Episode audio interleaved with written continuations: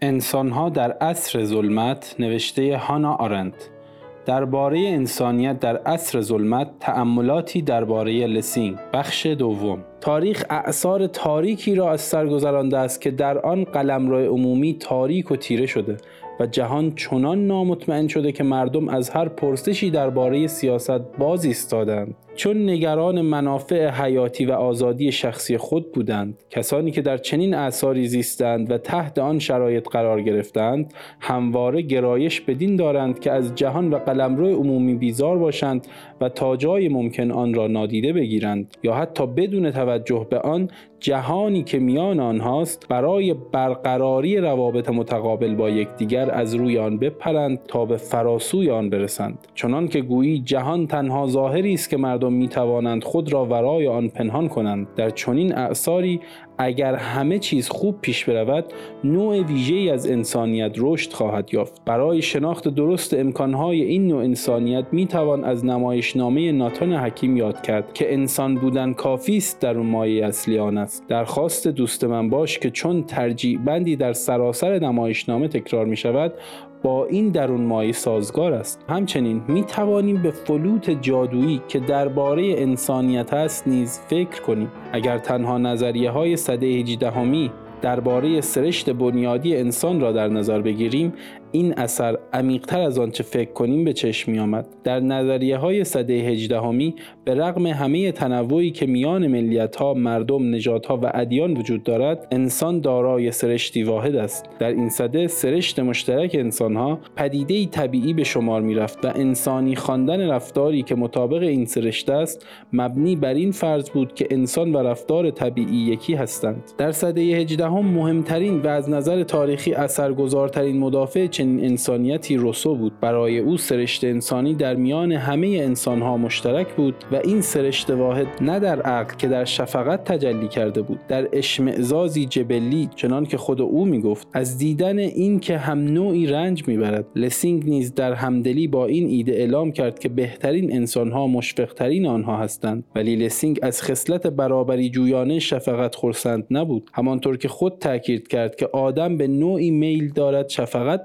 بورزد حتی با کسی که مرتکب شر می شود ولی برابری جویی شفقت برای روسو مهم نبود. در حال و هوای انقلاب فرانسه که از ایده های روسو الهام گرفته بود او برادری را تحقق انسانیت می‌دید. از آن سو لسینگ دوستی را که درست به عکس خصلت برابری جویانه شفقت گزینشگرانه است پدیده کانونی می‌دانست که انسانیت واقعی از آن طریق می‌تواند خود را اثبات کند. پیش از آن که به مفهوم دوستی و جنبه های سیاسی آن نزد لسینگ بپردازیم باید برای لحظاتی درباره برادری آنگونه که در سده 18 فهمیده می‌شد درنگ کنیم. لسینگ هم با این مفهوم خوب آشنا بود. او از احساسات انسان دوستانه سخن می‌گفت و از تعلق برادرانه به دیگر هم نوعان که ناشی از تنفر نسبت به جهانی است که در آن به شیوهی غیر انسانی با آدمیان برخورد می شود با این همه در زمینه موضوع بحث ما مهم آن است که بیشتر در عصر ظلمت انسانیت خود را در چنین برادری نشان می دهد وقتی اصری برای گروه هایی که مردم چنان تاریک می شود که دیگر حتی امکان دامن در کشیدن از آن را هم ندارند چنین نوعی از انسانیت گریز ناپذیر می شود از نظر تاریخی انسانیت در شکل برادری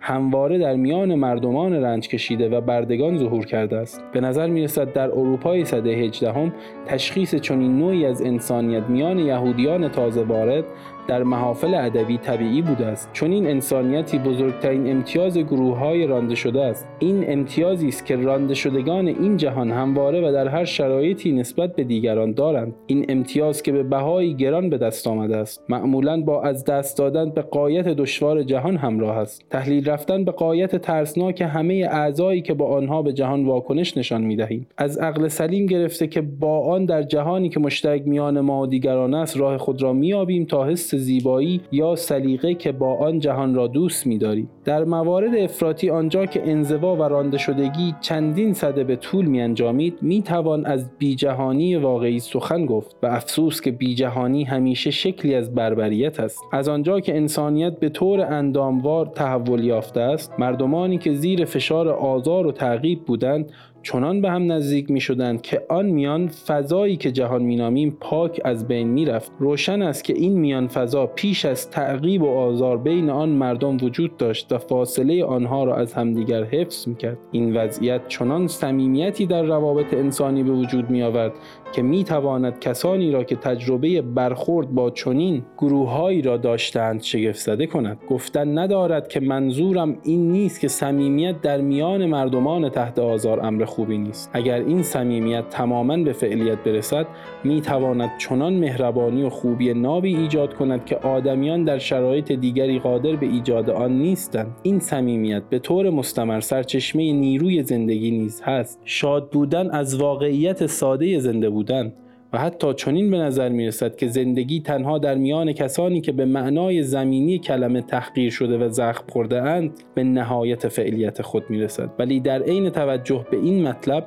نباید فراموش کنیم که قنا و جذابیت چنین فضایی همچنین تا اندازه به دلیل این واقعیت است که رانده شدگان جهان امتیازی عظیم دارند. آنها فارغ از وظیفه پرداختن به جهان هستند. برادری که انقلاب فرانسه آن را به آزادی و برابری که همواره مقوله های مربوط به قلمرو سیاسی انسان بودند افزود. در میان سرکوب شدگان و ستم دیدگان و استثمار شدگان و خارنگاشتگان جایگاه طبیعی خود را داشت. کسانی که صده هجدهم آنها را بدبختان و صده نوزدهم بیچارگان می‌خواند شفقت برای لسینگ و روسو هر دو گرچه هر کدام در سیاقی متفاوت در کشف و تایید سرشت مشترک آدمیان نقشی بس بزرگ بازی کرد. این امر برای نخستین بار به انگیزه کانونی انقلاب در روبسپیر بدل شد. از آن هنگام تا کنون بی تردید شفقت پاره جدا نشدنی تاریخ انقلابهای اروپا باقی مانده است. اکنون شفقت بی هیچ گمانی مخلوقی طبیعی است که بی اختیار هر انسان عادی هرچند بیگانه ای را که رنج می‌برد تحت تاثیر قرار می‌دهد. در نتیجه شالوده ای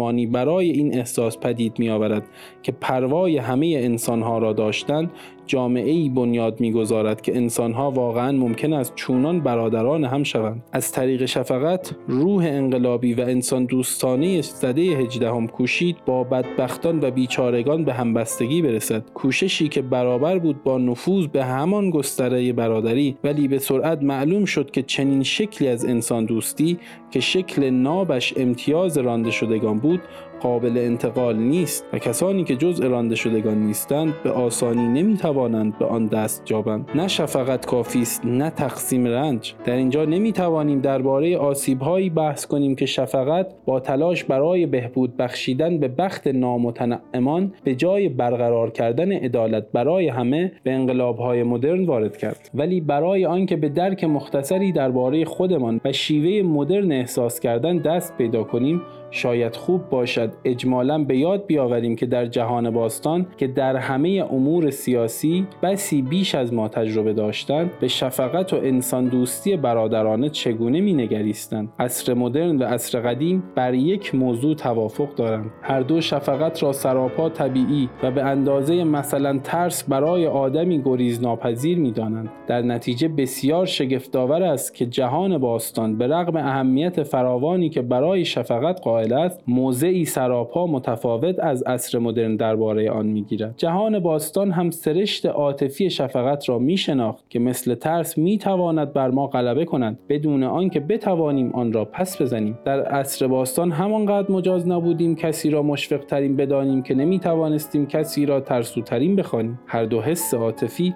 چون یک سره انفعالیند کنش را محال می کنند به همین سبب بود که ارسطو شفقت و ترس را در مقوله واحد قرار می‌داد. با این همه گمراه کننده است که شفقت را به ترس فرو بکاهیم. انگار حسی که در ما از دیدن رنج دیگران برانگیخته می شود از ترس آن است که برای ما هم اتفاق بیفتد. همچنین تقلیل ترس به شفقت نیز رهزن است چنان که گویی ترس شفقت ورزیدن ما به خودمان است. شگفت آورتر از این سخنی است که سیسرون در مباحثات توسکانی آورد.